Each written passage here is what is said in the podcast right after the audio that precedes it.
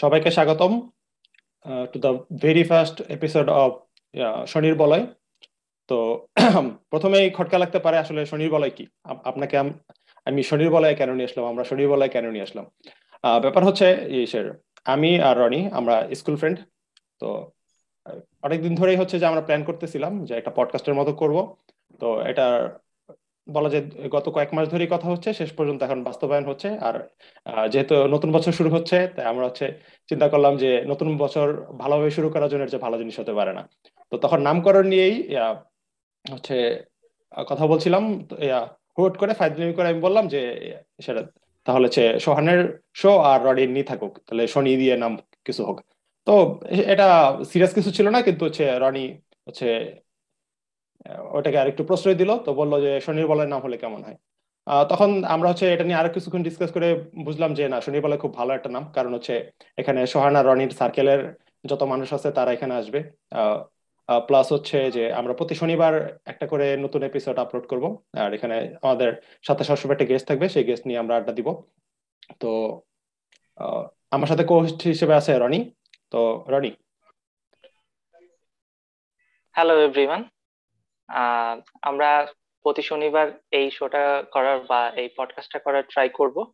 আর সোহান অনেকদিন ধরে বলতেছিল অ্যাকচুয়ালি এইরকম কিছু একটা করার। তাই চিন্তা করলাম যে এখনই হয়তো খুব ভালো সময় এবং আজকে যেহেতু বছরের প্রথম দিন, তাই আমরা চিন্তা করলাম যে আজকেই শুরু করে দেওয়া করে দেওয়া যাক এরকম একটা বিষয়। তো আজকে আমাদের সাথে আরেকজন গেস্ট আছে। তো সোহান তাকে পরিচয় করিয়ে দিবে। আচ্ছা আমাদের সাথে আছে সাজেদুর রহমান।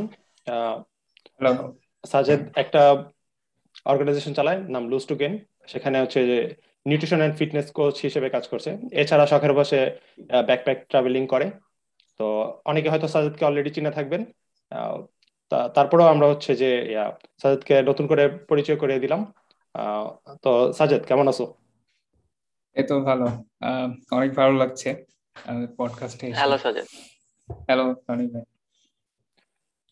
আচ্ছা তুমি হচ্ছে যে লুস্টুগন গেনের একটু হচ্ছে যে শুরুটা বলো। আচ্ছা lose to gain basically two thousand সেভেন্টিনে শুরু করি। তো এটা একটা প্রথমে আমরা শুরু করি একটা ফেসবুক গ্রুপ হিসাবে। সো গ্রুপে যেটা করি যে আমাদের মেন মোটোটা ছিল যে সবাইকে ডায়েট অ্যান্ড নিউট্রিশন নিয়ে এডুকেট করা এবং ওইটা এখনও আমরা ওইটা নিয়ে কাজ করে যাচ্ছি। এবং টু থাউজেন্ড সেভেন্টিনের শেষে এসে আমরা এটা আমাদের একটা পেইড কনসালটেন্সি চালু হয় এবং এখন আমরা professionally as a nutrition coach হিসেবে লুস্টু গেনে কাজ করছি। তো এখন আমাদের প্রায় দেড় লাখ মেম্বার লুস্টু গেনে সো এর মধ্যে ডায়েট নিয়ে বেশ কিছু দুইটা বইও লিখেছি আমি এবং ভালোই সমাদৃত হয়েছে, এই আর কি। আচ্ছা বইগুলো কোথায় পাওয়া যাবে সেটাও বলে দাও। আর নিউট্রিশন প্রোগ্রামিং যে বইটা সেটা রকমারিতে পাওয়া যাবে। অনলাইনে অর্ডার করলে পাওয়া যাবে আদর্শ প্রকাশনের।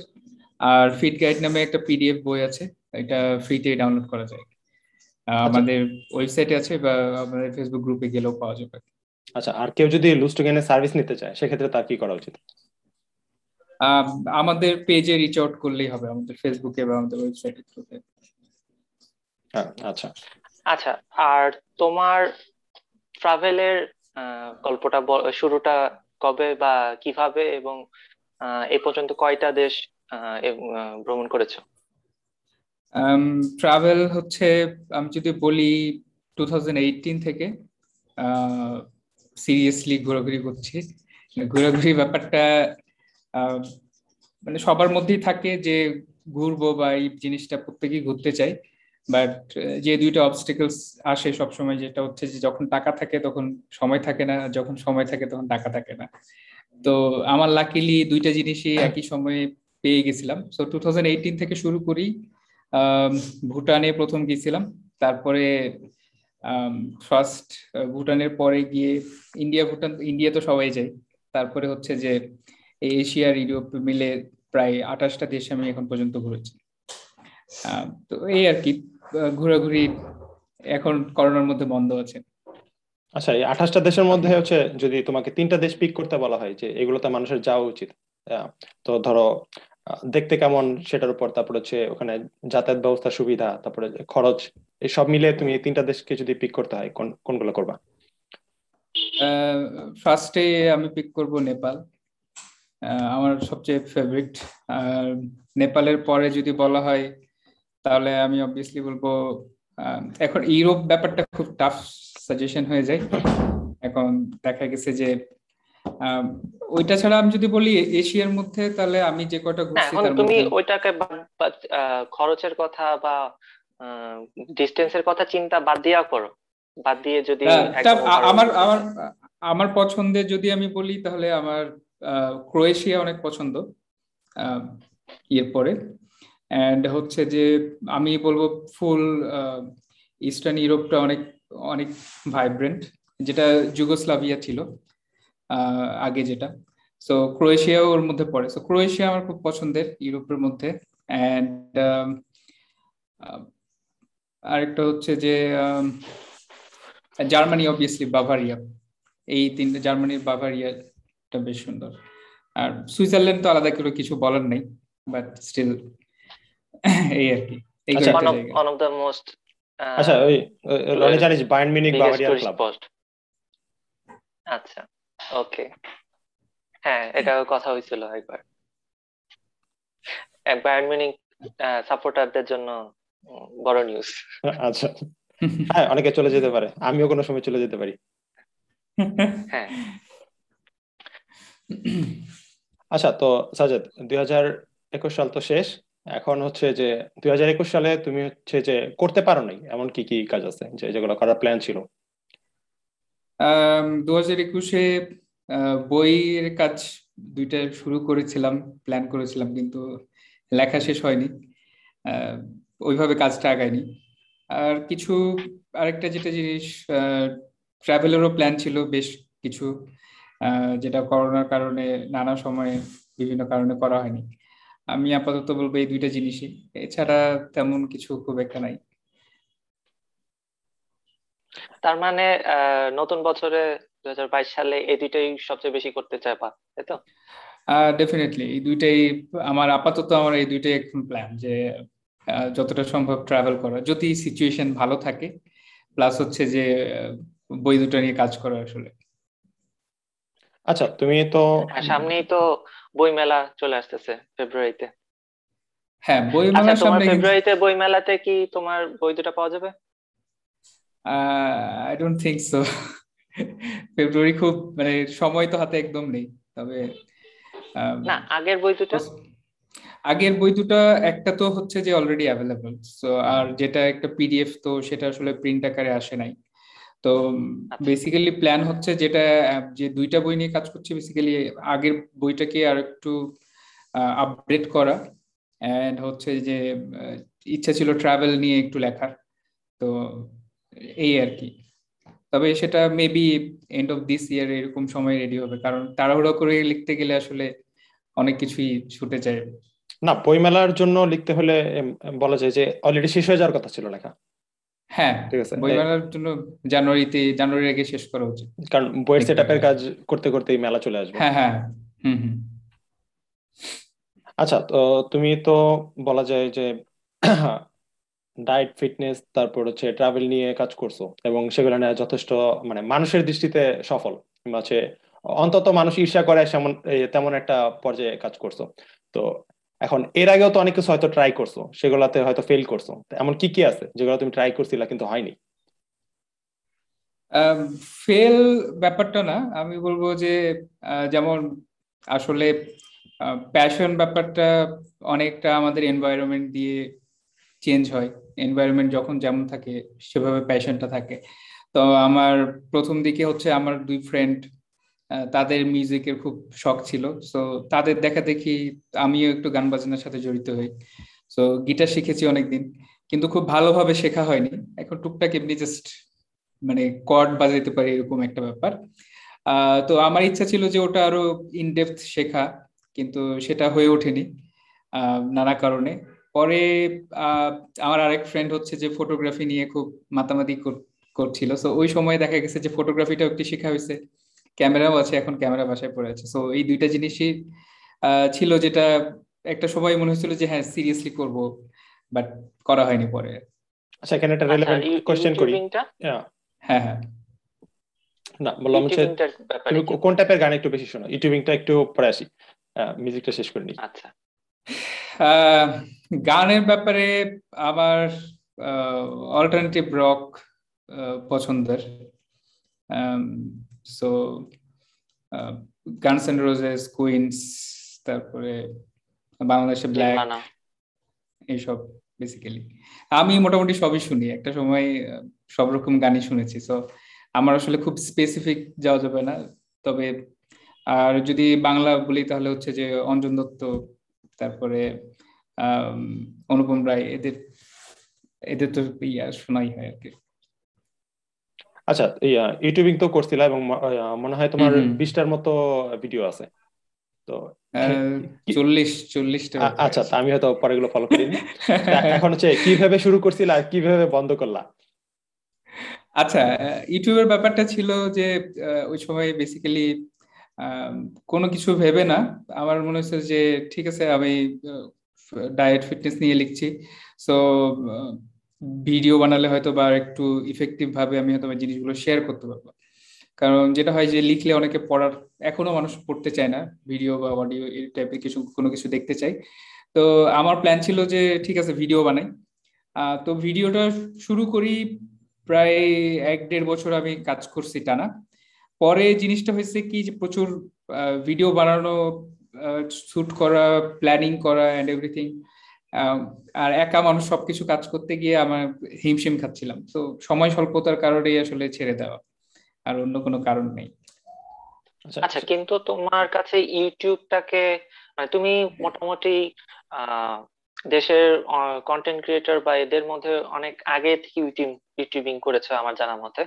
তো তোমার ইউটিউবের যে প্ল্যাটফর্মটা বাংলাদেশের পরিপ্রেক্ষিতে এবং এটাকে ক্যারিয়ার হিসাবে নেওয়াটা এবং মানে এই ক্ষেত্রটাকে তোমার কেমন মনে হয়েছে বা কি মনে হয়েছে? ইউটিউব ডেফিনেটলি এটাও কি একটা ছেড়ে আসার একটা কারণ নাকি? তা ক্যারিয়ার চয়েস হিসেবে ইউটিউব বেশ বেশ ভালো একটা প্ল্যাটফর্ম আমি অবশ্যই বলব। কিন্তু আমি যখন পরে শুরু ইউটিউবের ব্যাপারটা হচ্ছে যে অনেক স্ট্রং প্যাশন থাকা লাগবে অ্যান্ড মানি মোটিভ হওয়া যাবে না। এটা আমার কাছে মনে হয়েছে। কারণ কারও যদি মোটিভ থাকে যে আমি ইন রিটার্ন কত টাকা পাচ্ছি, তাহলে আমার মনে হয় না যে সে কন্টিনিউ করতে পারবে লম্বা সময়। কারণ ইউটিউবে সবচেয়ে বড় যে জিনিসটা, সেটা হচ্ছে যে কন্টেন্ট বানাতে থাকতে হবে, তাহলে কন্টেন্টের কোয়ালিটি ইমপ্রুভ করবে। অ্যান্ড একটা সময় গিয়ে হয়তো জাস্ট একটা ভিডিও ভাইরাল হওয়া জরুরি, তারপরে আসলে পুরো জিনিসটা বুম করে। But end of the day যেটা হয় যে সবাই ওই ভাইরালিটির আগেই দেখা গেছে যে ছেড়ে দেয় কন্টেন্ট ক্রিয়েশন আর এখন বর্তমানে মার্কেটে অনেক কোয়ান্টিটিভ কোয়ান্টিটেটিভ কারণ অনেক হাই কোয়ালিটি প্রোডাকশন হচ্ছে এখন। যে ভিডিও যেরকম প্রোডাকশন এখন এরকম ভিডিওর ভিড়ে কেউ অবশ্যই জাস্ট একটা, আমি যে ভিডিওগুলো বানাইছি জাস্ট একটা সেলফোন নিয়ে একটা ভিডিও বানানো সেটাতে কোনো কালার কারেকশনের কাজ নাই অডিও খুব ভালো না। এরকম ভিডিও কেউ দেখতে চাইবে না। সচরাচর এরকম ভিডিও সবাই অ্যাভয়েড করবে। সো বিগিনারদের জন্য যত দিন যাচ্ছে, তত বেশি টাফ হয়ে যাচ্ছে। কারণ এখন আগে যেটা ছিল যে একদম কোনো নলেজ ছাড়াই শুরু করে এক্সপ্লোর করে ভুল করে শিখে স্ট্যাবলিশ হওয়ার সুযোগ ছিল। এখন ওইটা অনেকাংশে কমে আসছে ডে বাই ডে আগে আসলে শুধু ইনকামটা ইউটিউবের মনিটাইজেশন থেকে হতো। এখন যারা অলরেডি প্রতিষ্ঠিত তারা তো বলা যায় যে ইউটিউব থেকে বেশি ইনকাম করে স্পন্সরদের দিয়ে। তো হ্যাঁ ইউটিউবে প্রোডাকশন হাই হবেই। হ্যাঁ ইউটিউবের মেন পার্টটাই আসলে স্পন্সর বেসড এখন বলা যায়। ইনকামের মেন পার্টটাই স্পন্সর বেসড আচ্ছা তুমি হচ্ছে যে ইউটিউব থেকে হচ্ছে অর্গানাইজেশন কিংবা গ্রুপকে প্রায়োরিটি বেশি দিছো, তো এটার কারণ কি? এটা হতে পারে যে তোমার নেটওয়ার্কিং অন্যদের চেয়ে ভালো, ফলে হচ্ছে তুমি একটা টিম বানাতে পারছ। আর ইউটিউব হইলে হয়তো এত বড় টিম বানাতে পারতো না। কারণ বেসিক্যালি ইউটিউব নিয়ে যারা কাজ করে, তারা হয়তো সোলো অথবা হচ্ছে এক দুজন থাকে। কিন্তু হচ্ছে একটা অর্গানাইজেশন চালাতে অনেক মানুষ প্রয়োজন হয়। তো তুমি কি বলবা যে এই অর্গানাইজেশন ফর্ম করার অন্যতম কারণ যে তোমার এই নেটওয়ার্কিং কিংবা হচ্ছে টিম লিড করার ক্ষমতাটা বেশি? আমি বলব যে আসলে আমি শুরুতেই যেটা বলি যে আমি এখন একটা গ্রুপ চালাই বা একটা অর্গানাইজেশন চালাই। এটার আগে যেটা ছিল যে আমি অন্য জায়গায় কাজ করছি। অন টপিক আপনাদের যেটা হচ্ছে যে প্ল্যাটফর্ম ছিল এর আগে অন টপিকে আমি ভলেন্টিয়ার ছিলাম। এটা খুব লম্বা সময় বলব না স্বল্প সময়ের জন্য হলেও ছিলাম। তারপরে আরেকটা হায়ার স্টাডি রিলেটেড একটা গ্রুপে ছিলাম। সো এইগুলো আমার ভলান্টিয়ারি যে কাজগুলো, সেগুলো থেকে আমি আসলে অনেকটা শিখছি। এবং ওইখান থেকে আসলে যেটা হয় যে মানুষকে বোঝা বা গুছিয়ে লেখার যে ব্যাপারটা, এই জিনিসটা ওইখান থেকে আমার শেখা। এবং এটা টিম ম্যানেজমেন্ট যেভাবে করতে হয়, এই জিনিসটাও আমি ওইখান থেকেই শিখেছি। এরপরে আসলে এই লার্নিংটা না থাকলে পরে যেটা হয় যে, একটা টিম ঠিকভাবে চালানো যায় না। আর অনেক সময় আমরা যেটা দেখছি যে গ্রুপ ভিত্তিক যে ব্যাপারগুলো আসে এইখানে সবসময় থাকে যে যে ফাউন্ডার বা অ্যাডমিন সেই সবসময় দেখা গেছে যে মানে থাকে না, বাংলাদেশে একটা কথা আছে যে ফেসবুক গ্রুপ মানে গ্রুপের মালিক, এরকম টাইপের তো আমি ওই জিনিসটা অলওয়েজ ওই প্র্যাকটিসটা বাদ দিয়ে আসছি। আমি অলওয়েজ আমার বাকি যে টিম মেম্বার তাদের পুশ করার চেষ্টা করেছি অলওয়েজ তো এতে দেখা গেছে কি যে সবাই নিজের মতো নিজের আইডেন্টিটি ক্রিয়েট করতে পারছে। তো এটা অনেক সময় হয় না, যদি কেউ ফাউন্ডার নিজে নিজে রাখে ব্যাপারটা। আর কোয়েশ্চেনটা যেটা ছিল যে নেটওয়ার্কিং অবশ্যই এখানে গ্রুপে ইন্টারাকশনটা অনেক বেটার কারণ আমরা ফেসবুকে অনেক বেশি পরিচিত ফেসবুকের প্ল্যাটফর্মটার সাথে। আর আরেকটা যেটা জিনিস সেটা হচ্ছে যে ইউটিউব মোস্টলি হচ্ছে যে ছেলেরা চালায় বা ছেলেদের ওরিয়েন্টেড একটা প্ল্যাটফর্ম বা স্মার্ট পিপল যারা তারা হচ্ছে যে বেসিক্যালি ইউটিউব ছেলেদের স্মার্ট বলতে চাচ্ছ? না আমি সেটা বলব না। আমরা এটা ডিফারেন্ট কথা হয়ে গেল। বাট ব্যাপারটা হচ্ছে যে ফেসবুক ইউটিউব হচ্ছে যে মোস্টলি হচ্ছে যে মেল ওরিয়েন্টেড একটা প্ল্যাটফর্ম ইনস্টাগ্রাম যাবে কিন্তু এগুলা বললে।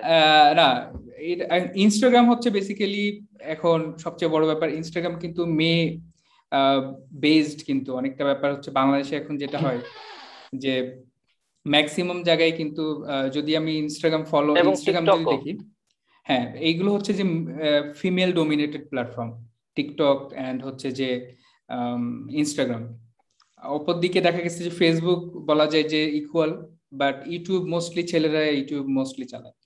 কারণ ফিমেল ইউটিউবার কিন্তু বাংলাদেশে খুব কম।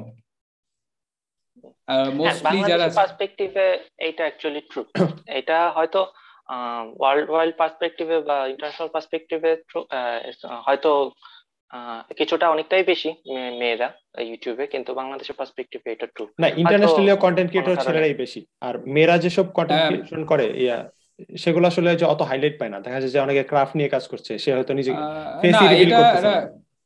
এটা এটা বেসিক্যালি হচ্ছে মেয়েরা ডিফারেন্ট প্ল্যাটফর্ম ইউজ করে। আমার কাছে যেটা মনে হয়েছে আমি ডিফারেন্ট সোর্স থেকে যখন দেখছি এবং বাইরে থেকে যদি ফলো করা যায় তাহলে দেখা যাবে যে Instagram mostly female dominated TikTok মোটামুটি। অ্যান্ড বাকি যেটা হচ্ছে যে এই বাদে যদি ফেসবুক বলি ফেসবুকে মডারেট অ্যামাউন্টে কারণ ফেসবুকে অলরেডি যেটা হয়েছে যে গ্রুপ গ্রুপ ডিভাইড হয়ে গেছে। ফিমেল গ্রুপ অ্যান্ড হচ্ছে যে মেল গ্রুপ এই টাইপের ফেসবুকে ডিফারেন্ট টাইপের অলরেডি একটা সাব গ্রুপ হয়ে গেছে। তো ফেসবুকেরটা আসলে বলা যাবে না। বাট ছেলেরা খুব কম, আমি আমি খুব কম ছেলেদের দেখছি ইনস্টাগ্রামে বাংলাদেশ বাংলাদেশের পার্সপেক্টিভ যদি আমারও এক্সপেরিয়েন্স সেম হ্যাঁ তো আমি যেটা দেখছি মেয়েরা মোস্টলি হচ্ছে যে ইনস্টাগ্রামে যত বড় বড় ইনফ্লুয়েন্সার মোস্টলি মেয়েরা। ছেলেরা যারা ফেসবুকে অলরেডি পপুলার বা ইউটিউবে পপুলার তাদের ক্ষেত্রে ইনস্টাগ্রামে ফলো তাদের বেশি। এরকম একটা দেখায় এরকম একটা আমার মনে হয়েছে আমার পার্সোনাল দিক থেকে। তবে আমি একদম অ্যাকুরেট বলতে পারব না বাট এটা আমার মনে হয়েছে আচ্ছা এটার সাথে লুজ টু গেইনের একটা কোশ্চেন করি যে যারা সার্ভিস নিচ্ছে তোমাদের গ্রুপে যারা সার্ভিস নিচ্ছে তোমাদের মধ্যে মেয়েরা ছেলের রেশিওটা কত? টোয়েন্টি ফাইভ পার্সেন্ট ছেলে থার্টি সেভেন্টি ফাইভ পার্সেন্ট হচ্ছে মেয়ে। আচ্ছা এইটা কি তোমার কাছে মনে হচ্ছে যে মেয়েরা বেশি বডি শেমিং হচ্ছে সেজন্য এরা বেশি করতেছে? নাকি অ্যাকচুয়ালি মেয়েদের ওভারঅল কান্ট্রিতে রেশিওটা এরকমই হেলদি মেয়েদের সংখ্যার জন্য। এখন আসলে সমস্যাটা যেটা সেটা হচ্ছে যে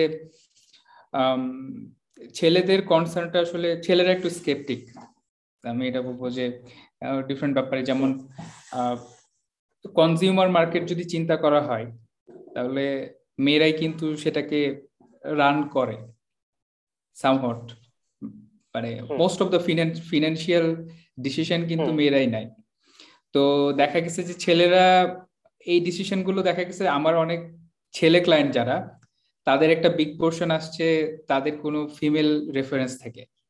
তো একেবারে সরাসরি মেল রেফারেন্সে নিজে থেকে দেখে তারপরে আমাদের সাথে আসছে এরকম রেশিওটা কিন্তু অনেক কম। তো ফিনান্সিয়াল ডিসিশন মেয়েদের বেশি এটা কি তুমি শহর ভিত্তিক বললা? এটা কিন্তু গ্রামে কিন্তু ছেলেরাই ফিনান্সিয়াল ডিসিশন বেশি নিচ্ছে। এখন আপনি আজকে বাজার কি হবে বাসায়? বাসায় হচ্ছে যে কোন ফার্নিচারটা কেনা হবে? এই ডিসিশনগুলো কিন্তু আপনি নেন না। আপনি যদি হিসাব করতে চান তাহলে জানা হ্যাঁ, আমি এটা বললাম এটা কিন্তু হয়তো শহরে হয়তো ঠিক আছে। কিন্তু গ্রামে হ্যাঁ। কিন্তু এগুলা দেখা যায় যে ছেলেরাই হ্যাঁ এখন আমাদের মেল ডোমিনেটেড সোসাইটিতে এটা খুবই স্বাভাবিক। ওটা নিতে দেয় না। কিন্তু যারা এখন ওপেন মাইন্ডেড হয়তোবা যারা জব করতেছে বাসায় সময় দিতে পারে না তাদের ম্যাক্সিমাম ডিসিশন কিন্তু মেয়েরাই নিচ্ছে। সো দেখা যায় কি তারা অনলাইন বেসড ই কমার্সের সাথে মেয়েরাই কিন্তু অনেক বেশি জড়িত। ই কমার্সের থেকে এফ কমার্সের কথা যদি বলি সেক্ষেত্রে মেয়েদের অনলাইনে এই ধরনের ফিনান্সিয়াল অ্যাক্টিভিটি করা বা পেইড সার্ভিস নেওয়া বা কোনো ধরনের কোনো কিছু কেনার রেশিওটা আসলে অনেক হাই থাকে।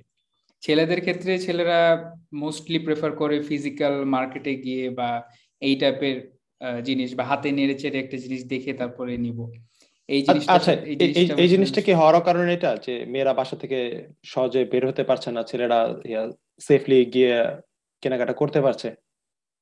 এখন ব্যাপারটা আসলে এটা এটা আমার এক্সপার্টিসের বাইরে আমার মনে হয়। কারণ আচ্ছা। এখন কারণ আমি বলতে পারি না যে এই সিচুয়েশনটা আনসেফ বা সামথিং কারণ এটা ডিপেন্ড করে এটা হেভিলি ডিপেন্ড করে যে কার কথা বলা হচ্ছে। আচ্ছা আমি এখানে দুইটা দুইটা পয়েন্ট অ্যাড করি। ধরো এক হচ্ছে ছেলেরা খেলাধুলা বেশি করে। সে কারণে হয়তো হচ্ছে যে ছেলেরা স্বাস্থ্যগত সমস্যা একটু কম পড়ছে কিংবা মোটা কম হচ্ছে এটা হতে পারে। আবার হচ্ছে যে মেয়েদের কিছু স্পেশাল হচ্ছে যে প্রবলেম থাকে যেগুলো শুধু মেয়েদেরই হয়। ফলে দেখা যায় যে অনেকে হচ্ছে যে ওয়েট আচ্ছা গেইন করছে। তার মানে এই না যে বাংলাদেশে ছেলেদের তুলনায় মেয়েরা বেশি আনহেলদি ছেলেরা হচ্ছে যে ফিট এটা কিন্তু না। ব্যাপারটা হচ্ছে ছেলেরাও unfit but they don't care বা তাদের কোনো মানে আনটিল আনলেস তাদের কোনো সিরিয়াস কোনো মেডিকেল প্রবলেম না আসছে ততক্ষণ পর্যন্ত তারা আসলে কোনো স্টেপ নেয় না। অপরদিকে দেখা যায় যে মেয়েরা অনেক বেশি কনসেপ্ট না এটা অ্যাকচুয়ালি টিনেজার বা এটার জন্য সত্যি ইয়াং হ্যাঁ টিনেজারদের ক্ষেত্রে হ্যাঁ যে পয়েন্ট সেটা অ্যাকচুয়ালি ছেলেরা দেখা যায় যে যে ভার্সিটিতে উঠলে বা জবে ঢুকলে দেখা যায় সবাই ওই মোটা হয়েই যায়। তবে তবে এখন তবে এখনকার এখনকার হিসাবে যদি বলা যায় তাহলে এখন যদি ওই কথাটাও চিন্তা করেন টিনেজার তাহলে অনেকেই এখন ফিজিক্যাল স্পোর্টস এর সাথে অনেকে রিলেটেড না এখনকার সময়। এটার পরিমাণ কিন্তু অনেক কম। তো ছেলেদের মধ্যে আসলে যে জিনিসটা হয়েছে কি যে তারা ওইভাবে মেয়েদের কিছু কমপ্লিকেশন আর্লি আসে এবং যেটার কারণে আসলে মেয়েরা এটা নিয়ে ফার্স্ট স্টেপ নিতে চায়। তো মোস্টলি দেখা যাচ্ছে যে মোস্টলি দেখা যাচ্ছে শুধুমাত্র ওজন না দেখা গেছে তাদের আরও সারাউন্ডিং কিছু কমপ্লিকেশন আছে যেটার কারণে তারা হচ্ছে যে মেয়েরা বেশি ওজন আচ্ছা এটার কানেক্টেড একটা অ্যান্সার দাও সেটা হচ্ছে যে কারা ভালো ইনস্ট্রাকশন ফলো করতে পারে? তোমরা যে ইনস্ট্রাকশন দাও ছেলেরা না মেয়েরা? এখন এটা আসলে কারণ এটা বোথ এন্ডেই জিনিসটা একই রকম। ছেলেদের ক্ষেত্রে জিনিসটা হচ্ছে যে আচ্ছা। কারণ ছেলেদের ওজন কমানো বা বডি ট্রান্সফরমেশন করাটা খুবই ইজি কারণ মেয়েদের বডি হচ্ছে অনেক কমপ্লেক্স তো দেখা যায় যে ডিফারেন্ট মেডিকেল ইস্যুস থাকে হচ্ছে যে না আমি কি বলে কে তাড়াতাড়ি করতে পারে সেটাও না সেটা না সে ফলো করতেছে নাকি তোমরা যা বলতেছো? সেটা কি মোটামুটি সেম নাকি? সেম এট সাম এক্সটেন্ট আমি বলব মেয়েরা বেশি ফলো করে। ছেলেদের মধ্যে যেটা আসে তারা ফলো না করেও কিছুটা রেজাল্ট পেয়ে যায়। সো আলটিমেটলি আচ্ছা। মানে ব্যাপারটা এরকম হয় আসলে। আচ্ছা ইয়া তো তোমার উত্তরের ভিত্তিতে কি আমি এই এই জিনিসটা বলতে পারি? যে অনেকে হেলথ কনসিয়াস না ধরো হচ্ছে যে বিউটি কনসিয়াস হয়ে হচ্ছে যে কাজটা করতেছে। ধরো ছেলেরা হচ্ছে সৌন্দর্য নিয়ে খুব একটা কেয়ার করে না। ফলে হচ্ছে যে ইয়া তারা হচ্ছে ওজন কমানো নিয়ে অত বদার করে না। সেখানে হচ্ছে যে মেয়েরা হচ্ছে যে চিন্তা করতেছে যে আমি আমি যদি ওজন বেশি হয়ে যাচ্ছে, আমাকে দেখতে ভালো লাগছে না। ফলে হচ্ছে যে মেয়েরা একটু কনসার্ন বেশি। এই কনসার্নটা আসলে খুব কম। আমি বলব না যে এটা অনেক বেশি। এটা এখন অতটা বেশি না। আমার আমার কাছে মনে হয়নি যে মানুষ বিউটি কনসার্ন হয়ে অনেকে ওজন কমাইতে আসছে, এরকম মানুষ খুব কম। তবে হ্যাঁ এখন দেখা গেছে যে এই জিনিসটা হয়তো বা ছোট শহরে বা ফ্যামিলি ডিফারেন্ট টাইপের ফ্যামিলি এনভায়রনমেন্ট থাকলে হয়তো বা অনেকে ফ্যামিলির মধ্যে বুলিং এর শিকার হচ্ছে বা সার্কেলে হচ্ছে। বাট যদি বলা যায় একটু এডুকেটেড সার্কেল যদি থাকে এডুকেটেড সোসাইটিতে কেউ থাকে তাহলে এই জিনিসগুলো খুব নর্মালি এখন দেখা হয়। আচ্ছা এটা কি কালচারাল ব্যাপার আছে? ধরো হচ্ছে যে ধরো ছেলেদের ভুড়ি থাকলে সেটাকে প্রাইড হিসেবে দেখা হয় যে ছেলেদের একটু ভুড়ি থাকবেই। তো মেয়েদের কিন্তু ক্ষেত্রে কিন্তু ব্যাপারটা সেরকম না। এখন কালচারাল ব্যাপারটা হচ্ছে যে আমাদের কারণ ওভারঅল পপুলেশন যদি চিন্তা করা হয়, আমরা কিন্তু স্টিল আমাদের এভারেজ বিএমআই যদি বলা হয় বডি মাস ইন্ডেক্স এটা ওয়ার্ল্ডের মানে কান্ট্রি ওয়াইজ যদি বলা যায়, তাহলে আমরা হচ্ছে যে শেষ দিক থেকে দেড়শোর যদি দেড়শোটা কান্ট্রি থাকে, তাহলে আমরা একশো চল্লিশ, পঁয়তাল্লিশ এরকম একটা রেঞ্জ আছে। মানে লাস্ট টেনে আছি। আমাদের lowest top ten lowest BMI দেশের মধ্যে আমরা একটা পড়ি। সো আমাদের এভারেজ পপুলেশনের ওজন কিন্তু অনেক কম। তো এইখানে দেখা গেছে যে সবাই যদি হাড়গিলা থাকে আর একজন যদি মোটা হয় সেক্ষেত্রে তাকেই দেখা যে সে সুস্বাস্থ্যের অধিকারী। তো এটা আসলে গ্রামের দিকে বা অন্য জায়গায় এটাকে মোটা হিসেবে কনসিডার করা হয় না। বাট এখন শহরে যারা হচ্ছে যে দেখাচ্ছে ওয়েল টু ডু ফ্যামিলির বা এরকম একটা ব্যাপার যেখানে সবাই একটা গুড হেলথে আছে এবং তার থেকে বেশি যখন হয়ে যাচ্ছে কারণ দশ বারো কেজি বিশ দশ বারো কেজি ওজন ওভার থাকা এটা নর্মাল কিন্তু যখন কেউ বিশ পঁচিশ কেজি হয়ে যাচ্ছে তখন সেটাকে ছেলেরা বা মেয়েরা হচ্ছে যে সেটাকে বেশি ওভারওয়েট হিসেবে দেখছে। বাট মোস্ট কেসেসে সবারই এখন যারা ভালো ফ্যামিলি থেকে বিলং করে বা দেখা গেছে যে ফিনান্সিয়ালি যারা বেটার ফ্যামিলি থেকে বিলং করে তাদের দেখা যায় যে এমনিতেই আট দশ কেজি ওজন নর্মালি ওভারওয়েট থাকে। আচ্ছা তাহলে কি ব্যাপারটা এমন হতে পারে? ধরো বাংলাদেশের মানে বড় একটা শ্রেণির মানুষ অপুষ্টিতে ভুগতেছে ফলে দেখা যাচ্ছে তাদের ওয়েটটা কম। হ্যাঁ। আচ্ছা, বড় পোর্শনের মানুষ। আচ্ছা তো সেক্ষেত্রে তো আমরা হচ্ছে যে শুধু বিএমআই দিয়ে জিনিসটা মেজার করতে পারছি না যে এভারেজ দিয়ে। না বিএমআইটা আসলে এটা হচ্ছে যে আমরা মানে স্ট্যাটিস্টিক্যালি কোন জায়গায় আছি বা আমরা কোন টাইপের দেশের মধ্যে পড়ি। স্টিল আমরা ডেভেলপিং কান্ট্রি সো এখন আমাদের আসলে ওবিসিটিটা আমি বলব জাস্ট খুবই শহর বেসড এবং ওবিসিটি প্রবলেমটা যদি বলা হয় তাহলে যদি হিসাব করা হয় কনসার্ন পিপল বা এটা নিয়ে খুব বেশি, অনেক বেশি যদি ওবিস মানুষ বলা হয় তাহলে আমার মনে হয় ঢাকা শহরেই বেশি মানুষ তারপরে চিটাগাং মানে সিটি ওয়াইজ যদি বলা হয়। কারণ দেখা গেছে যে ঢাকা, আমাদের গ্রুপে দেড় লাখ মেম্বার দেড় লাখের মধ্যে এইটটি থাউজেন্ড মেম্বারই হচ্ছে ঢাকা। সো ফেসবুক সবাই ইউজ করে বাট এই এইটটি থাউজেন্ড মেম্বারের যখন ইন্টারেস্ট আছে তো সামহট তারা ফিল করছে যে they need to do something about their health otherwise কেউ কিন্তু আনরিলেভেন্ট কোনো গ্রুপে জয়েন করে না।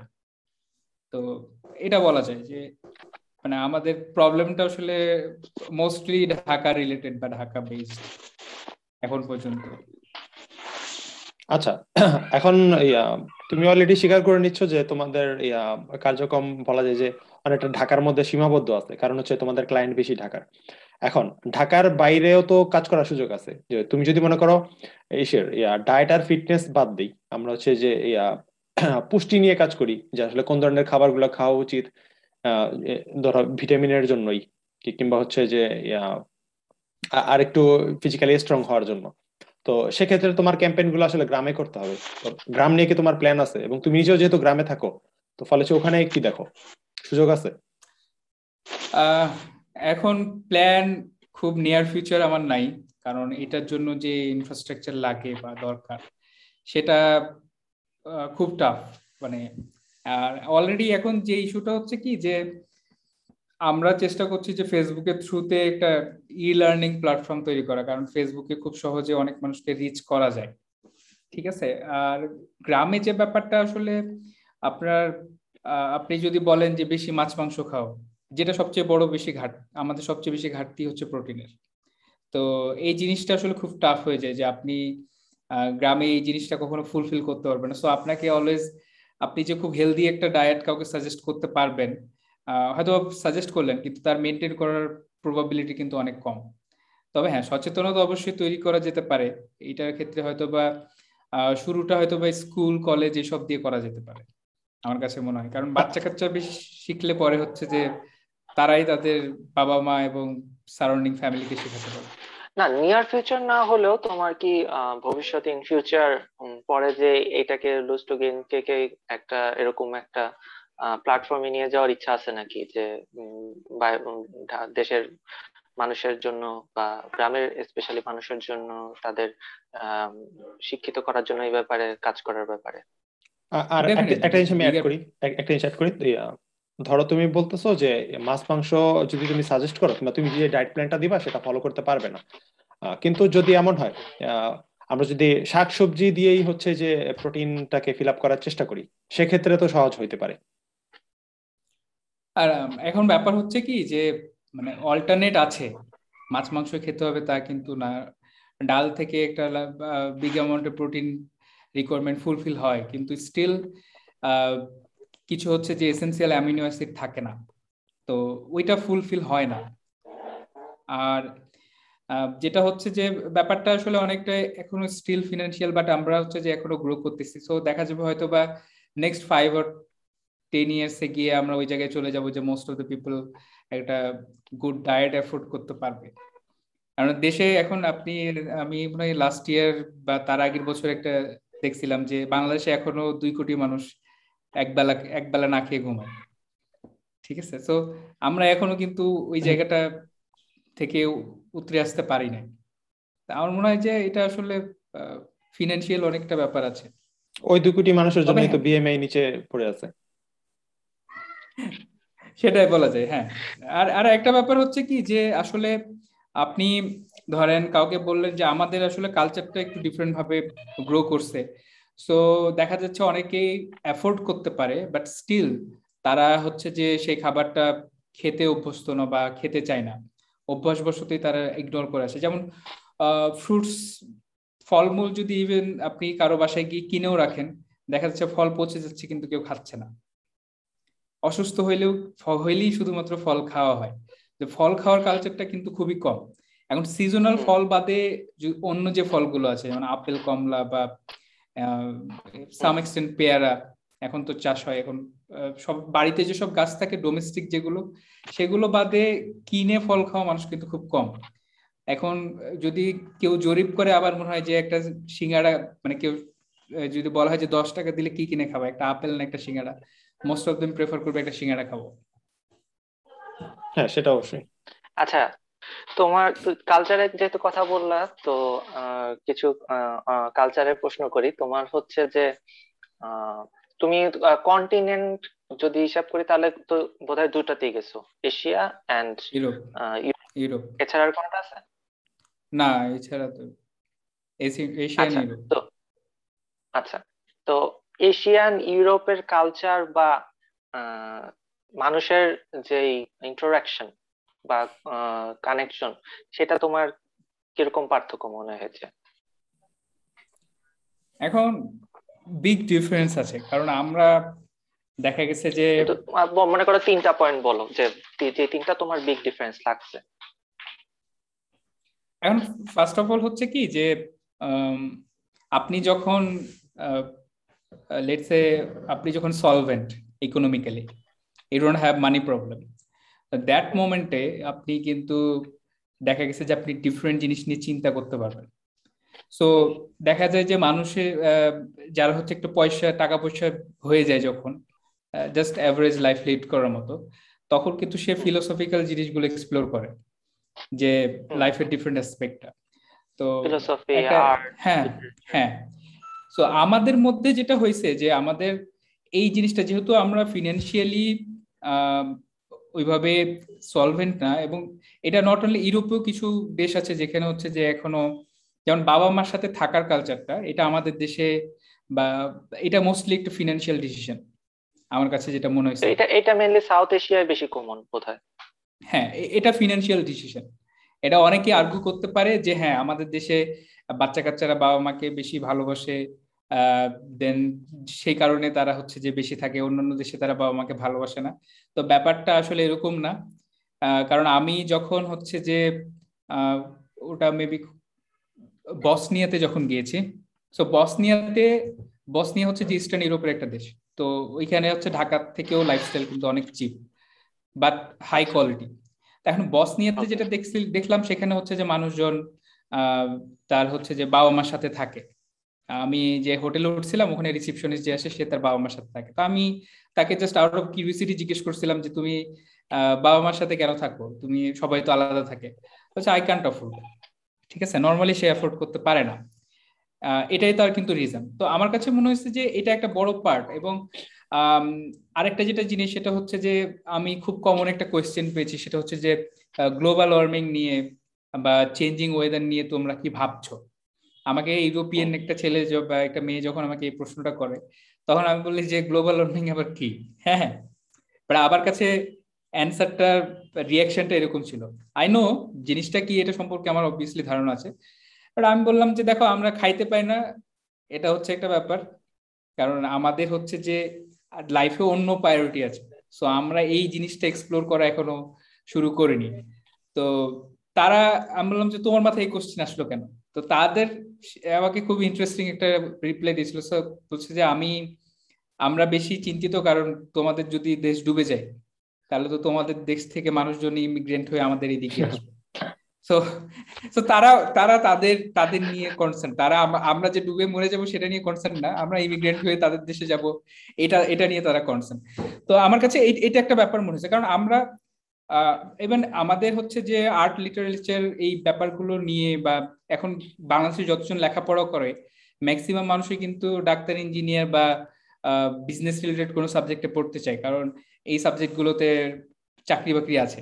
অন্য সাবজেক্ট গুলোতে যারা গেছে খুব কম মানুষের শখে পড়তে গেছে। তাদের আচ্ছা, বেশিরভাগ মানে আমি যদি আমি যদি ওভারঅল বলি যে এশিয়ার মানুষগুলোর মধ্যে তুমি মোস্টলি দেখেছ যে সার্ভাইভাল ইনস্টিং বা সার্ভাইভাল ব্যাপারগুলো নিয়ে চিন্তা ভাবনা বেশি। আর ইউরোপের মানুষদের মধ্যে হচ্ছে যে এগুলার থেকে আর্ট ফিলোসফি বা ওয়ার্ল্ড ওয়াইড ব্যাপারগুলো নিয়ে চিন্তা ভাবনা বেশি। এর প্রবণতা হ্যাঁ। বেশি তাই তো? হ্যাঁ এবং একটা জিনিস সেটা সেটা হচ্ছে যে কি যে এখন আমি যদি জানি যে আমার লাইফে ইম্পর্টেন্ট কোন জিনিসটা তখন আমি কিন্তু বেটার ডিসিশন নিতে পারব। এখন লেটসে আমি খুব একটা হাইপোথেটিক্যাল কথা একটা বলি। লেটসে আমি মাসে দুই লাখ টাকা ইনকাম করছি। এমন একটা সিচুয়েশনে হয়তো বা ঢাকা শহরে আমার সবকিছু, আমার এন্ডস মিট সবকিছু হয়ে যাচ্ছে। আমার ফ্যামিলি প্রপারলি মেনটেন করতে পারছি এভরিথিং আমি মনে করি যে দুই লাখ টাকা ইজ ফাইন মানে বেসিক সবকিছু পূরণ হয়ে যায়। এরপরে একটা ফ্ল্যাটনেস চলে আসে। এক দেড় লাখ টাকা হইলে একটা হ্যাপিনেস একটা ফ্ল্যাটনেস চলে আসে। এর থেকে বেশি তখন দেখা গেছে যে এখন কেউ একটা এলিয়ন গাড়ি চালাইতে পারবে, দুই লাখ টাকা স্যালারি পাইলে। এখন এলিয়নের পরে গিয়ে হয়তো বা নেক্সট স্টেপে প্রাডো বা ওই টাইপের দামি গাড়ি চলে আসছে। বা সে ফ্ল্যাট কেনার চিন্তা করছে, যেটা হয়তো বা তার স্যালারি অ্যান্ড ওইটার মধ্যে ডিফারেন্সটা অনেক। তো সে ওই জিনিসটা না পাওয়া পর্যন্ত কিন্তু সে হ্যাপি হইতে পারবে না। তো আমার কথা হচ্ছে যে, এখন সে যদি এই সার্কেল এর মধ্যে থাকে, সে যদি সবসময় চিন্তা করে যে I need to make more money কারণ দুই লাখে তার হয়ে যাচ্ছে স্টিল তার কিছু ডিজায়ার আছে যেগুলো কিছু সে ছুটতেছে। সে যদি অলওয়েজ চিন্তা করে যে I need to make more money সে তার ফ্যামিলিকে ওইভাবে সময় দিবে না। বাট কেউ যদি ওই অ্যাসপেক্টটা চিন্তা করে যে ওকে দুই lakh enough I need to think of my family এবং end of the day family friends এই আরও লাইফে যেমন অন্য এন্টারটেনমেন্ট এই ব্যাপারগুলো কিন্তু অনেক ইম্পর্টেন্ট কারণ পৃথিবীতে আমাদের সময় কিন্তু খুবই স্বল্প। তো দেখা যায় যে, আমরা আসলে মানে জন্ম নেওয়ার পর থেকেই কি কাজ করব এটা নিয়ে চিন্তা করি এবং কাজ করতে করতে মারা যায় কিন্তু লাইফটা এনজয় করার যে ব্যাপারটা সেটা আমরা করতে পারি না। বা বিভিন্ন জিনিস নিয়ে চিন্তা করার যে ব্যাপারটা একটা হ্যাবিট বা লাইফ নিয়ে বেসিক্যালি চিন্তা করা। যদি শুধু সার্ভাইভাল না। হ্যাঁ হ্যাঁ। এখন মানে আমার একটা জিনিস পছন্দ পছন্দের ব্যাপার বা প্যাশন থেকে একটা জিনিস করতেছে এই ড্রাইভটা মানুষের খুবই কম। এর থেকে বেশি দেখা যায় যে মানুষ কোনটাতে বেশি পয়সা আছে এটা নিয়ে কিন্তু মানুষ বেশি পাগল। আচ্ছা আরেকটা প্রশ্ন করি। মনে করো এই ইউরোপের যে চিন্তা ভাবনা বা কালচারটা সেটার সাথে এশিয়ার কোন কান্ট্রির তুমি সবচেয়ে বেশি মিল পাইছো? বা কাছাকাছি? আই নট শিওর আমার কাছে এর মানে অ্যানসার নাই। আচ্ছা না এশিয়ার কান্ট্রি গুলো তার মানে মোটামুটি একই ধাঁচের বা একই টাইপের কোনটা এই ইউরোপের কান্ট্রি গুলোর ধারে কাছে বা ওই টাইপের চিন্তা ভাবনার সাথে মিল তেমন একটা নাই তাই তো? অনেকটাই অনেকটাই। কারণ এখন দেখা গেছে কি যে দুইটা দুই রকম এমনিতে মোটামুটি ধরা হয় যে যেমন মনে করো জাপান কোরিয়া বা সিঙ্গাপুর মালয়েশিয়া। হ্যাঁ তাদের কথা ধরতে গেলে হ্যাঁ। জাপান কোরিয়ার ব্যাপারটা they are they are they are quite similar to the Europe or western countries আমি আমি জাপান কোরিয়া ওইদিকে যাইনি সো দ্যাটস ওয়াই আমি ওইটা রিলেট আচ্ছা। করতে পারছি। তুমি যে কোটা গেছো সেগুলোর মধ্যে পার্থক্য। হ্যাঁ হ্যাঁ বাট আমি যেগুলো গেছি সাউথ ইস্ট এশিয়া যেটা মোস্টলি থাইল্যান্ড ক্যাম্বোডিয়া লাওস এই এই কন্টিনেন্টটা এগুলো আমরা স্টিল সেকেন্ড থাইল্যান্ড সেকেন্ড ওয়ার্ল্ডের কান্ট্রি বলা যায়। বাকিগুলো কিন্তু সবই ডেভেলপিং নেশন তো দেখা যাচ্ছে যে সিমিলার ক্রাইসিস সব জায়গায় বলা যায়। ওকে আচ্ছা তোমার ট্রাভেলিং এর কথা শুনে বা ট্রাভেলিং এতগুলা কান্ট্রিতে করেছ, এগুলা নিয়ে হয়তো অনেকে ইন্সপায়ার্ড হবে বা অনেকে যাইতে চায় বা ট্রাভেল করতে চায়। কিন্তু তুমি কোনো টাইপের কোনো কান্ট্রিতে কোনো টাইপের সমস্যায় পড়েছো বা কোনো কিছু ব্যাপারে সতর্ক থাকা উচিত প্রথম থেকে? এটা আসলে আমাদের একটা ইনস্টিংক্ট যে অলওয়েজ একটা মানে একটা কথা সার্ভাইভাল ইনস্টিংক্ট আছে যে আমি গিয়ে বিপদে পড়ব, সেই পড়ব। তা আলটিমেটলি আমি কোনোদিন কোনো বিপদে পড়িনি। সো মোস্ট অফ দ্য টাইমে যেটা হয় এটা হচ্ছে যে ফিনান্সিয়াল ব্যাপারটা। তো আমি যখন দেখা গেছে যে আমার এক্সপেক্টেড একটা, আমি যখনই ঘুরতে যাই, তার আগে আমি একটা এভারেজ হিসাব করি যে আমার এস্টিমেটেড কত টাকা খরচ হইতে পারে। আমি জাস্ট গুগল করে কিছু হিসাব করে আমি দেখি যে আমার অ্যাকোমোডেশনে কত টাকা লাগছে সিটি টু সিটি ট্রাভেলে কত টাকা লাগছে অ্যান্ড হচ্ছে ফুডে কত টাকা খরচ হচ্ছে অ্যাট্রাকশনে কত। সো একটা রাফ একটা আইডিয়া নিয়ে যাই। এবং আমি অলওয়েজ তার ডাবল টাকা ক্যারি করি বা দেশে আমি সেই অ্যামাউন্টে ব্যাকআপ রাখি।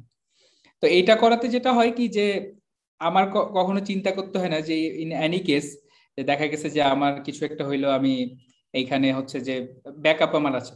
সো আমি যখন লাওসে ছিলাম, তো ওইখানে হচ্ছে যে জার্মান এক ওরা ভাই বোন একসাথে ঘুরতেছে।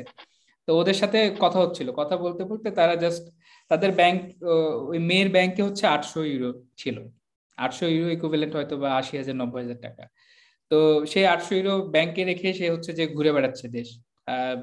সাউথ ইস্ট এশিয়া ঘুরে বেড়াচ্ছে ইন্ডিয়া যাবে, তারপর হচ্ছে আবার বাসায় যাবে। এরকম একটা ব্যাপার। তো অবভিয়াসলি সে কাভার করতে পারবে। কিন্তু কথা হচ্ছে যে আমার যদি আমার ব্যাংকে তার ডাবল তিন গুণ টাকা ছিল ওই সময়। আমি তাকে যখন বললাম, আমার ব্যাংকে তোমার তিন গুণ টাকা আছে। সো স্টিল তার মতো কিন্তু আমার ওই সাহসটা নেই যে আমি তার মতো করে এভাবে কান্ট্রি হপিং করে বেড়াবো। একটার পর একটা দেশে ঘুরবো। মানে লং ডিস্টেন্স লং টাইম ধরে। তো এতে হয় কি যে তার তার এই কনফিডেন্সটা কোথেকে আসছে? কারণ সে কাজ না করলেও সে হয়তো বা তার সে হয়তো বা লেটসে কোনো জব করে হয়তো বা সে ওই টাকাটা ইনকাম করে নিতে পারবে। তার জন্য খুবই ইজি অথবা সরকার থেকে দেওয়া হবে তাকে। হ্যাঁ। এটা একটা ইন্টারেস্টিং ফ্যাক্টর আছে। আমার এক ওই ওই মেয়েরই যে ভাই আর কি সো ওই ছেলে হচ্ছে যে ওদের একটা বেকার ভাতা থাকে। সো বেকার থাকলে হচ্ছে যে ওকে আটশো ইউরো দিবে। আর হ্যাঁ। সে যখন বলল যে দেখো আমি যদি আমি তুমি জব করো না কেন? তো বলছে যে আমি যদি জব করি তাহলে হয়তো আমি পনেরোশো পনেরোশো ইউরো সামথিং পাবো। এবং সেখানে দেখা যাচ্ছে যে আমার ট্যাক্স দিয়ে আমি আমার হয়তো বা সাড়ে আটশো ইউরো টিকবে। সো আলটিমেটলি আমি কেন কষ্ট করব? তো তার পয়েন্টটা ছিল এরকম। তো যে কারণে সে হচ্ছে যে কাজ করে না সে ওই মাসে মাসে মাসে একবার করে যায় এবং জানায় যে হ্যাঁ আমি জব খুঁজতেছি এন্ড টাকা তুলে নিয়ে এসে সে হচ্ছে যে ঘোরাঘুরি করে। এই হচ্ছে তার সিস্টেম বেসিক্যালি আচ্ছা টাকা পয়সার ব্যাপার যেহেতু চলে আসলো তো তোমার হচ্ছে যে বলতে পারো ক্যারিয়ারে হচ্ছে যে ইনকাম গ্রাফটা কেমন? একদম প্রথম থেকে যখন থেকে ইনকাম করা শুরু করছ এখন পর্যন্ত? ক্যারিয়ারই হচ্ছে বেসিক্যালি আমি খুবই ইন্টারেস্টিং একটা ফ্যাক্ট আবার আমার শখ ছিল অলওয়েজ যেমন মিউজিকের শখ ছিল, তারপর হচ্ছে ফটোগ্রাফির শখ ছিল। সো মিউজিক করেও আমি টাকা ইনকাম করছি।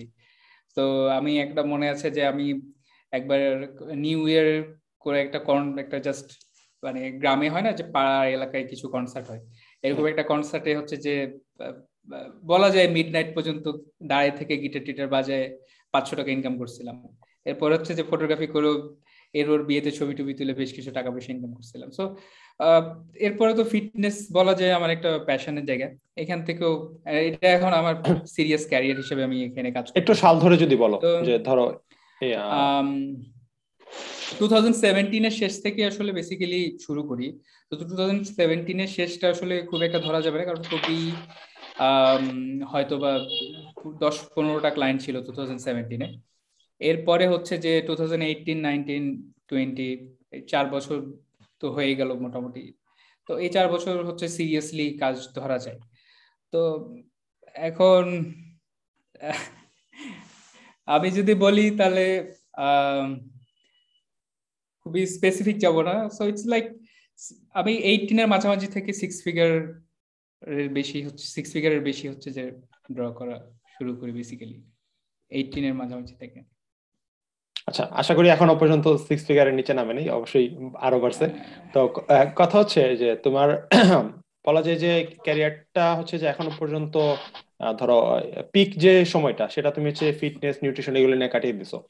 কিন্তু তোমার যেহেতু আরও হচ্ছে যে প্যাশন আছে, কি, কিংবা হচ্ছে অলরেডি বলতে পারো যে তোমার হচ্ছে যে একটা ক্যাশ ফ্লো আছে, যে অবশ্যই তুমি সিক্স ফিগার প্রতি মাসে খরচ করে ফেলতেছো না। তো তো তো তোমার কি ইচ্ছে হচ্ছে যে ধরো আরও কোনো ইন্ডাস্ট্রিতে ইনভেস্ট করবা? এটা এটা ফ্যাক্ট আছে আসলে যে আমরা অনেক সময় মনে করি, আমি আমি কখন, আমি ওই রকম মানি ড্রিভেন না। কারণ আমার হচ্ছে যে, আমরা উঠে আসা বা যে ব্যাপারটা, আমার, আমি যদি বলি আমার আব্বা বেশ বড় লোক মানুষ ছিল। সো বলা যায়, তারপরে হচ্ছে আমাদের ভাইদের মধ্যে জমি জমা ভাগ হয়ে, এখন আমরা অনেক কম কম পাইছি। বাট স্টিল আমি খুব আমার এলাকার খুব সম্ভ্রান্ত ফ্যামিলির ছেলে।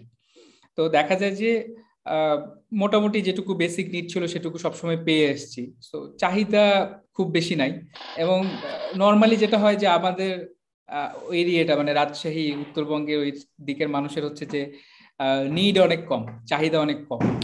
সো যে কারণে দেখা যায় যে এটা আমাকে হচ্ছে যে একজন, আমার একবারে আমার ক্লায়েন্ট কথা বলতে বলতে সে আমাকে বলছিল যে আপনাদের ওইদিকে মানুষের চাহিদা অনেক কম। তো আমার কাছে মনে হয়েছে যে মেবি এই কারণে আমাদের এদিকে হয়তো ইন্ডাস্ট্রিয়ালিস্ট বা ওই ধরনের মানুষজন তৈরি হয় না বা বিগ বিজনেস এদিক থেকে ক্রিয়েট হয় না। But still we are happy আমার কাছে মনে হয় যে একটা মোটামুটি হয়ে গেলেই ফাইন আর আমার ফ্যামিলিরও আমার থেকে কোনো এক্সপেকটেশন ছিল না। আমার ফ্যামিলির এক্সপেকটেশন ছিল যে, আমি লেখাপড়া শেষ করে গ্রামে ফিরে যাব ওইখানে এছাড়া আমার রাজশাহীতে মনে হয়েছে যে ঢাকার পরে রাজশাহী বোধহয় কালচারালি বেশ রিচ তাই তো? মোটামুটি হ্যাঁ গান বাজনা বা সাংস্কৃতিক এখন কমে গেছে আসলে অনেক। কারণ আমার কাছে যেটা মনে হচ্ছে সোশ্যাল মিডিয়ার পরে গান বাজনা ব্যাপারটা আগে পপুলার ছিল কেন? কারণ ইভেন আমি টু থাউজেন্ড ইলেভেন টুয়েলভ এর দিকেও দেখা গেছে যে মানে অনেক গান শিখতো আমি গিটার শিখছি ওই সময়ে। তো টিচারদের ওইভাবে গানের যে বিভিন্ন প্রোগ্রাম এগুলো হইতো। বাট যত ইন্টারনেট অ্যান্ড ফেসবুক এই ধরনের জিনিসগুলো যত ডে বাই ডে এসছে মানুষের এন্টারটেনমেন্টের আর একটা জায়গা তৈরি হয়েছে তো আগে যেটা হয়তো যে এসব করে একটা কিছুর একটা মধ্যে থাকতো সবাই। বাট এখন জিনিসটা কমপ্লিটলি ভার্চুয়াল হয়ে গেছে। তো এই জিনিসগুলো ধীরে ধীরে হারাই গেছে। বাট স্টিল কালচার অনেকটা আছে ওইদিকে আমি বলব। আচ্ছা কালচারালি এই রাজশাহীর যে কি কুষ্টিয়া বেটার না? মানে আমার দেখা মতে মনে হয়েছে। আমি বলতো কারণ আমি আমি যেহেতু রাজশাহীতে থাকছি সো আমার অ্যান্সারটা খুবই বায়াস হয়ে যাবে। কারণ আচ্ছা। আমি আমার কারণ এইটা হচ্ছে যে আমি যদি আমি অন্য একটা এরিয়ার উপরে কমেন্ট করতে পারব। বাট হচ্ছে যে ওইভাবে করা যাবে না। না এখন ধরো এই কুষ্টিয়া তো তোমার যাতায়াত হতে পারে। সেক্ষেত্রে হচ্ছে কিছুটা আজ যদি পাই থাকো। মানে কিছুটা হইতে পারে বাট এই তো আর কি। মানে চাহিদার ব্যাপারটা আমি যেটা বলছি ডিজায়ারটা আসলে খুব কম। তো এখন দেখা গেছে ডিফারেন্ট বিজনেসে যাওয়ার যে ব্যাপারটা, আমার আসলে কখনোই আমি ওয়ারিড ছিলাম না যে এই মাসে কয় টাকা কামাইলাম। আমার খুব ভালো মাসে ইভেন টেন ল্যাক্স হিট করছি এরকম মাস গেছে। আবার এমনও মাস গেছে যে যেখানে আমার হচ্ছে যে একটা, দুইটা ক্লায়েন্ট পাইছি। তো এরকম মাস গেছে। তো আমার কখনোই মনে হয় না যে ওকে মানে টাকার জন্য করতেছি বা এই ব্যাপারটা এরকম কখনো মনে হয় না যে আই রিয়েলি এনজয় ইট এখন এন্ড অফ দ্য ডে দেখা গেছে যে মাঝে মাঝে মনে হয় অবশ্যই হাতে এক্সট্রা টাকা থাকলে সবসময় মনে হয় যে কোনো একটা কিছু করি। এবং ট্রাই করেছিলাম কিছু জায়গায় যেতে বা কিছু জিনিস চেষ্টা করতে। বাট আলটিমেটলি দেখছি যে আমি কোনো কিছু করার আগে বা স্পেন্ড করার আগে আমি অলওয়েজ বেটার রিসার্চ করি যে এটা আমার জন্য কতটা কতটা ফিজিবল হবে এবং এফোর্ট দিয়ে আসলে ততটা আমি এইখান থেকে রিটার্ন পাবো কিনা। তো এই জিনিসটা আমি খুব ক্যালকুলেট করি বাট স্টিল তারপরেও করেছিলাম। তো আমার কাছে যেটা মনে হচ্ছে যে অনেক ফুল টাইম অনেকটা সময় দেওয়া লাগে। তো যে কারণে আসলে আমি ওইভাবে আর আগ্রহী হইনি। তো আমার কাছে মনে হয়েছে যে একটা স্পেসিফিক ক্যারিয়ারে থেকে সেটাতে যদি কেউ ভালো করে, তাহলে আমার মনে যে সেটাই করা উচিত। এবং পাশাপাশি শখের বসে আরও কিছু স্কিল ডেভেলপ করা উচিত। যেটা হয়তো বা ক্যারিয়ারের সাথে রিলেটেড না বাট ডিফারেন্ট স্কিল ডেভেলপ করা উচিত। তো এট সাম পয়েন্ট হইতে পারে যে আমি যে কাজটা করতেছি diet and fitness related coaching যে ব্যাপারটা, এটা একটা সময় হয়তো বা অ্যাপ বেসড হয়ে যেতে পারে। বাইরের অনেক দেশে অ্যাপ বেসড আছে। বাট স্টিল দেখা গেছে যে আমি হয়তো বা বাংলাদেশে ওরকম একটা অ্যাপ হইলে হয়তো বা আমি সেটা করতেছি। So I want to be that person যে আমি ওই অ্যাপটা করব। সো এটা আমার টার্গেট কিন্তু আমার টার্গেট এটা না যে আমাকে ইভলভ করতে হবে। এখন যদি আমি বলি যে নেক্সট ফিফটি ইয়ার্স ধরে আমি এভাবে, এখন যেভাবে গাইড করছি, সেভাবে মানুষকে এভাবে গাইড করে যাব। তাহলে এটা একটা সময় গিয়ে ইনভ্যালিড হয়ে যাবে। এই বিজনেসটা থাকবে না একটা সময় গিয়ে। তো অবশ্যই আমি আমার সেক্টরে থেকেই কিছু করার চেষ্টা করব। আর হইতে পারে যে একটা সময় গিয়ে সবাই যেটা বলে যে ডিফারেন্ট টাইপের জব থাকবে না। তো এটা একটা ভুল কনসেপ্ট কারণ মানুষ সবচেয়ে বেশি যে জিনিসটা চাই সেটা হচ্ছে human touch so end of the day একটা কম্পিউটার আমাকে যতই অ্যাকুরেট কারেক্ট অ্যাকুরেট সাজেশন দিক, আমি সবসময় একটা মানুষকে বেশি বিলিভ করব। এটা খুব একটা হাইলি ডিবেটেবল একটা খুবই এটা এটা নিয়ে অনেক বিতর্ক হইতে পারে যে হোমিওপ্যাথি অ্যান্ড হচ্ছে যে অ্যালোপ্যাথি চিকিৎসা বেসিক্যালি সো হোমিওপ্যাথি যারা জানে, যারা বুঝে, তারা সবাই জানে ইটস এ সুডো সায়েন্স দেখা গেছে যে অ্যাকচুয়াল সায়েন্স আমরা যেটা ফলো করি অ্যালোপ্যাথিক মেডিসিন বাট স্টিল হোমিওপ্যাথির একটা সাকসেস রেট আছে। তার মেইন কারণটাই হচ্ছে হোমিওপ্যাথিক ডাক্তাররা কিন্তু অনেক বেশি সময় দেয় রোগীকে। অনেক লম্বা সময় তারা কাউন্সেলিং করে। এবং দেখা যায় যে তাদের ক্ষেত্রে এই জিনিসটা সবচেয়ে বেশি কাজ করে। মনের শক্তি থেকে তারা অনেকটা সুস্থ হয়ে আসে। তো এই একটা ব্যাপার। তারপরে এটা নিয়ে অনেক ডিবেট আচ্ছা, আছে যেহেতু যেহেতু স্কিল বেসড কথা বললা তো তোমার পড়াশোনা হচ্ছে সিএসসি তে। ঠিক আছে তুমি সেখান থেকে নিউট্রিশন নিয়ে পড়াশোনা করলাম নিউট্রিশন নিয়ে কাজ করতেছো। কিন্তু নিউট্রিশন নিয়ে হয়তো একটা সিএসসি তে অনার্স করতে লাগে, চার বছর মাস্টার্স করতে লাগে আরও এক বছর। তো কিন্তু নিউট্রিশন নিয়ে তুমি দেখা যাচ্ছে যে, এক বছর বা দুই বছর পড়াশোনা করে নিয়ে, করেই এটা নিয়ে কাজ করতে পারতেছো। আর এখনকার ওয়ার্ল্ডে সেটা সম্ভব। তো তোমার কি মনে হচ্ছে না জব সেক্টরগুলা এরকম তোমার কাজের মতো অনেক বেশি স্কিল বেসড হয়ে যাচ্ছে যেটা অ্যাকচুয়ালি শুধুমাত্র স্কিল কিছু স্কিল অ্যাকোয়ার করেই তুমি জবে ঢুকে যেতে পারতেছো? হ্যাঁ এটা এটা এটা অবশ্যই ট্রু এখন। আর একটা ব্যাপার হচ্ছে কি যে নলেজের অ্যাপ্লিকেশনটা কিন্তু অনেক বেশি জরুরি ঠিক আছে? তো দেখা গেছে যে ধরেন চার বছর একটা স্পেসিফিক টপিকে কেউ যদি পড়াশোনা করে আসছে আপনি কি আপনি কি সাবজেক্টে পড়ছেন? ইংলিশ ইংলিশে তো ধরেন আপনি ইংলিশে পড়ছেন। আপনি হয়তো বা আমি জানি না আপনাকে হয়তো বা আপনার ব্যাচে অনেকে আছে যারা হয়তো বা আপনার সমান বা আপনি হয়তো অনেক বেটার ইনডেপ পড়াশোনা করে শখের বসে পড়াশোনা করে অনেক কিছু হয়তো বা জানতে পারেন। বাট আপনারই ফ্রেন্ড আপনার থেকে বেটার রেজাল্ট করছে। বাট তার কোনো নলেজ নাই এই টপিকে সে জাস্ট পরীক্ষার আগের রাতে পড়ে পরীক্ষা দিয়ে দিছে। এন্ড অফ দ্য ডে আমরা একটা মানুষকে জাজ করি যে তার সার্টিফিকেট আছে কিনা। হয়তো বা স্কিল বেসড যে ব্যাপারটা আসছে, আপনি এখন বাংলাদেশের ক্ষেত্রে সবচেয়ে বড় যে প্রবলেমটা কেন বা, আমি আমি এটা একটা জিনিস, একটা ডিবেটের জায়গায় বলতে চাই যে বাংলাদেশে স্টিল কেউ যদি মনে করে যে আমি স্কিল দিয়ে চাকরি বাকরি করব বা সামথিং এটা আইটি সেক্টরে সম্ভব। অন্য সেক্টরে করতে চাইলে তাকে হয়তো বা নিজের দমে কিছু একটা করে দেখাইতে হবে। একটা নয়েজ ক্রিয়েট করতে হবে যাতে মানুষ তাকে অ্যাটেনশন দেয় অ্যান্ড তখন সে সাকসিড করতে পারবে আদারওয়াইজ পসিবল না। আর কেউ যদি ট্রেডিশনাল সিস্টেমে যে আমি এখন কাউকে বললাম লেটসে আপনার সিএসসি তে বা কম্পিউটার সায়েন্সে আপনার কোনো সার্টিফিকেশন নাই অ্যাকচুয়াল কোনো সার্টিফিকেশন নেই but you know lot better আপনি ডিফারেন্ট প্রোগ্রামিং ল্যাঙ্গুয়েজ জানেন এভরিথিং আপনি বেটার করতেছেন। যেমন অভ্রর যে প্রোগ্রামার সে কিন্তু ডাক্তার। ঠিক আছে? অথচ প্রোগ্রামের থেকে এত সুন্দর একটা জিনিস আসলো না বা সিএসসি ব্যাকগ্রাউন্ড থেকে এত সুন্দর একটা জিনিস আসলো না ডাক্তার একজন সেই জিনিসটা করে আনছে। তো এখন ইনফ্যাক্ট আলিবাবার যে প্রতিষ্ঠাতা জ্যাক মা সেও বোধহয় ইংলিশ টিচার ছিল। আমার সম্ভবত হ্যাঁ হ্যাঁ। তো এখন ব্যাপার হচ্ছে কি যে আসলে আমরা অনেক সময় যে জিনিসটা এখানে আসতেছে যে আমাদের প্রবলেমটা হচ্ছে কি যে ধরেন একটা জবের জন্য একশোটা অ্যাপ্লিকেশন আসতেছে। তখন ফিল্টারিং এর জায়গাতে কিন্তু আসলে সার্টিফিকেটটা এন্ড অফ দ্য ডে দরকার। এখন সার্টিফিকেট যদি না থাকে, তখন আমরা, আমাকে নিজেকে প্রুফ করার আগে কিন্তু আমরা বাদ হয়ে যাচ্ছি। সো কেউ যদি ট্রেডিশনাল সিস্টেমে নিজেকে মানে এই ল্যাডারটা চড়তে চায় ট্রেডিশনাল সিস্টেমে আমি জব করব বা জব সিক করব, সেক্ষেত্রে আমার মনে হয় যে তার ইউনিভার্সিটি এডুকেশন এগুলোতে বেশি গুরুত্ব দেওয়া উচিত। আর কেউ যদি মনে করে যে না, আমি আমার নিজের দমে কিছু একটা করে দেখাবো নিজের কিছু করব সেক্ষেত্রে হচ্ছে যে সেলফ লার্নিং ই এনাফ আমার কাছে মনে হয়। তো তাহলে কি বলছো কেউ যদি জব করে কেউ যদি জব করে তাহলে হয়তো স্যার সার্টিফিকেশন দরকার। আর কেউ যদি হচ্ছে ইয়া নিজে বিজনেস দাঁড় করাতে চায় সেক্ষেত্রে হচ্ছে যে সেলফ লার্নিং এনাফ না কিন্তু এখানে সমস্যাটা হচ্ছে জব সেক্টরেও হয়তো সার্টিফিকেটটা দেখতেছে। সার্টিফিকেটের জন্য ডাকতেছে। কিন্তু আলটিমেটলি কিন্তু কাজ করতে যে তার কিন্তু আবার নতুন করে শিখতে হইতেছে। যে সেক্টরে সে পড়াশোনা করেছে সেই সেক্টরে সেই লার্নিংটা কিন্তু কাজে লাগতেছে না জব সেক্টরে তাকে কিন্তু সে প্রফেশনাল পিরিয়ড পার করে জব সেক্টরে ঢুকতেই হচ্ছে। ইউনিভার্সিটি এডুকেশন এখন আমার কাছে সাম এক্সটেন্ট টাইম পাসই মনে হয় যে জাস্ট এটা থাকে না যে বয়সের আগে একটা সার্টিফিকেটের জন্য দরকার আর কি। না সেটাও না আসলে। মানে ব্যাপারটা হচ্ছে কি যে মানে আপনাকে যতদিন একটা মানে জব সিকার জায়গাটা কিন্তু খুব টাফ তো এটা কিন্তু একটা হচ্ছে ইকুইলিব্রিয়াম থাকাও দরকার, ঠিক আছে? আমাদের সোসাইটিতে কিন্তু একটা ইকুইলিব্রিয়াম আছে। তো প্রতি বছর দেখা গেছে ধরেন এক লাখ নতুন স্টুডেন্ট বের হচ্ছে ফর এন এক্সাম্পল এখন যদি এমন হয় যে স্টাডি থেকে শেষ করছে মাস্টার্স করার আসলে কোনো দরকার নাই। বাট স্টিল অনেকে মাস্টার্স করতেছে। কেন? কারণ জবে বলতেছে মাস্টার্স না করলে তোমার হচ্ছে যে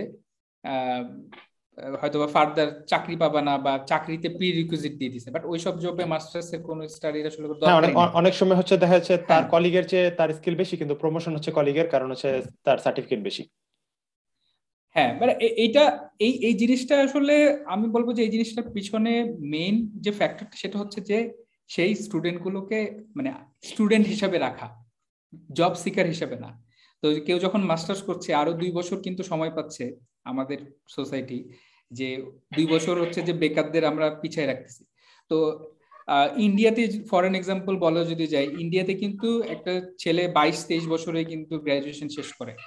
বাংলাদেশে একুশ বছরে একুশ বছরে, একুশ, বাইশ বছরে, বাইশ বছরের মধ্যে গ্রাজুয়েশন শেষ ম্যাক্সিমাম আমার পরিচিত যে কয়জন আছে। তো বাংলাদেশে সেটা চব্বিশ পঁচিশ ছাব্বিশে চলে যায়। ঠিক আছে? তো এই তিন বছরের গ্যাপটা কিন্তু আমাদের সোসাইটি ক্রিয়েটেড। কারণ জব নাই তখন মানুষ হচ্ছে আরও ডিফারেন্ট কোর্স করতেছে বা আরও কিছু করতেছে বসে বসে। কি করবে? সো এই একটা ব্যাপার আমার কাছে মনে হয়েছে। আচ্ছা তো সাজাদ দুই হাজার বাইশ সাল শুরু হলো। তো এই বাইশ সাল নিয়ে তোমার প্ল্যান কি? এটা শুনে আমরা শেষ করি। বাইশ সালে আসলে আমার প্ল্যান হচ্ছে ওই তো বইয়ের কাজ দুটো শেষ করা। একটা কন্টেস্ট আমরা করতেছি তো সে ধরনের কিছু অ্যাক্টিভিটি আরও কন্টিনিউ করে যাওয়া। এন্ড অবভিয়াসলি যদি সবকিছু ঠিক থাকে, তাহলে ট্রাভেল করা একটা প্ল্যান আছে। কারণ লম্বা সময় হচ্ছে যে বসেছিলাম তো এখন এটা একটা প্ল্যান আচ্ছা তো অনেক রাত হয়ে গেছে, তোমাকে বোধহয় ঘুমের সময় ধরে রাখছি। আর তারপর হচ্ছে আমরা দুজন এখন আনমেরিড তুমি যেহেতু ম্যারিড ইয়া বইয়ের পকেটে খেতে পারো। আচ্ছা তো হচ্ছে যে আমরা হচ্ছে যে মুখে হাসি থাকতে থাকতে শেষ করি। আর ভালো লাগল তোমার সাথে, অনেকদিন পর কথা হয়েছে। আমরা ওই যে একসাথে অন টপিকে কাজ করার পর বলা যায় যে এই প্রথম একসাথে তিনজন অনেক অনেক লম্বা সময় পরে। হ্যাঁ সুযোগ প্রায় চার বছর। অন টপিকে তিন চার বছর হয়ে গেল হ্যাঁ, হ্যাঁ। আমি যে দুষ্টুগেন শুরু করার আগে অন টপিকে ছিলাম হ্যাঁ। তো এসে এতক্ষণ যারা ধৈর্য ধরে শুনলেন তাদের সবাইকে অনেক অনেক ধন্যবাদ। আমরা হচ্ছে পরের সপ্তাহে আবার এই শনিবার চলে আসব। সে পর্যন্ত হচ্ছে গুড বাই